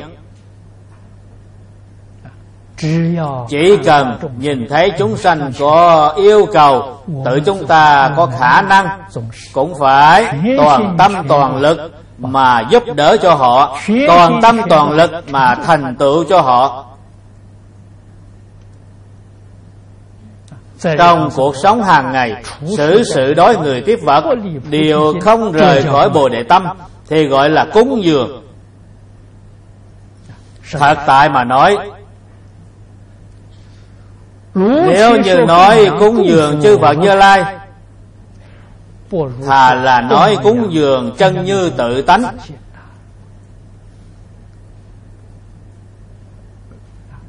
Chân như tự tánh tức là chư Phật Như Lai. Quý vị chú tâm mà lãnh hội cái nghĩa thú này, sau đó mới biết được nghĩa chân thật của hai câu kinh văn này. Câu giả linh cúng dường hằng xa thánh. Giảng hai chữ cúng dường này thì xin giảng đến đây. Hằng xa thánh, bậc thánh nhân, không phải là người tầm thường. Trong Kinh Hoa Nghiêm gọi là Pháp Thân Đại Sĩ.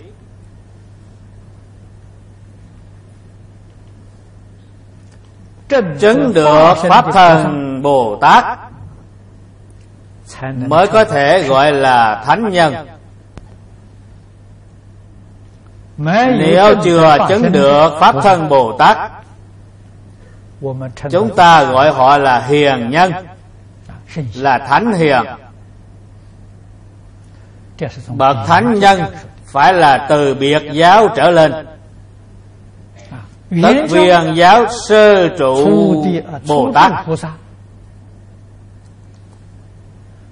công phu đoạn chứng của họ bằng với biệt giáo sơ địa. Cho nên thánh nhân ở đây là biệt giáo sơ địa, tức viên giáo sơ trụ. Hằng xa là số lượng rất nhiều. Quý vị bố thí cúng dường cho Pháp Thân Đại Sĩ nhiều như số các sông Hằng, thì phước báo của quý vị có nhiều hay không? Nhiều đếm không hết, không có cách nào đếm hết được. Phước báo lớn như vậy, nhưng Phật nói bất như kiên dũng cầu chánh giác, có nghĩa là không bằng quý vị có quyết tâm kiên định, dũng mãnh tinh tấn cầu chánh giác. Chánh giác tức là vô thượng chánh đẳng chánh giác. Bởi vì hai câu này là thuộc về kệ tụng, chịu hạn chế của văn tự. Mỗi một câu có 7 chữ, tức thất ngôn tụng. Cho nên nói chánh giác tức là vô thượng chánh đẳng chánh giác. Không bằng quý vị hạ định quyết tâm, dũng mãnh tinh tấn làm Phật.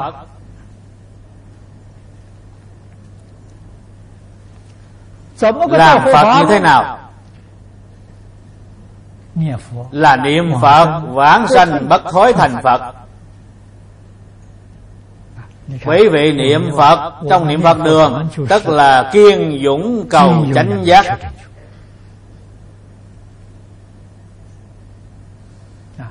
Thì quý vị mới biết được pháp môn niệm Phật rất thù thắng. Pháp môn niệm Phật không thể nghĩ bạc.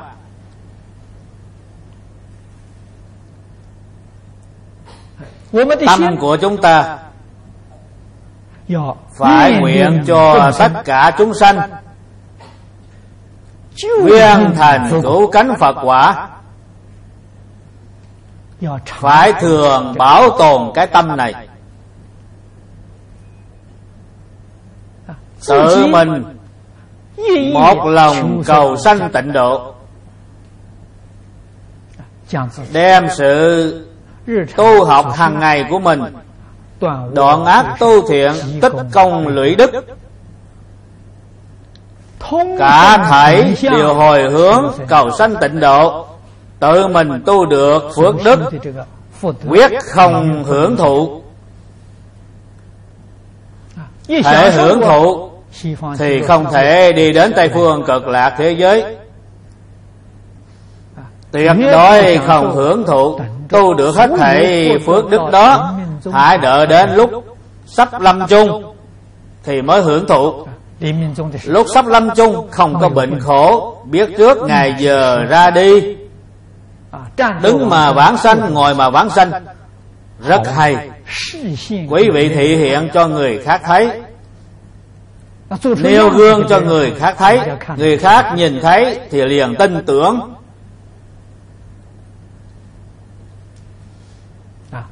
Vãng sanh bất thối thành Phật ở phía trước tôi đã có giảng rất nhiều. Nói tóm một câu, cúng dường chư Phật không bằng niệm Phật vãng sanh thành Phật. Chúng ta đã hiểu rõ cái đạo lý này. Mục tiêu sau cùng của tứ tất đàn là đệ nhất nghĩa tất đàn. Cái gì gọi là đệ nhất nghĩa tất đàn? Là giúp cho tất cả, là giúp cho người khác niệm Phật vãng sanh bất thối thành Phật. Đó là đệ nhất nghĩa tất đàn. Hôm nay thời gian đã đến, chúng tôi xin giảng đến đây. Ni tho pho a ni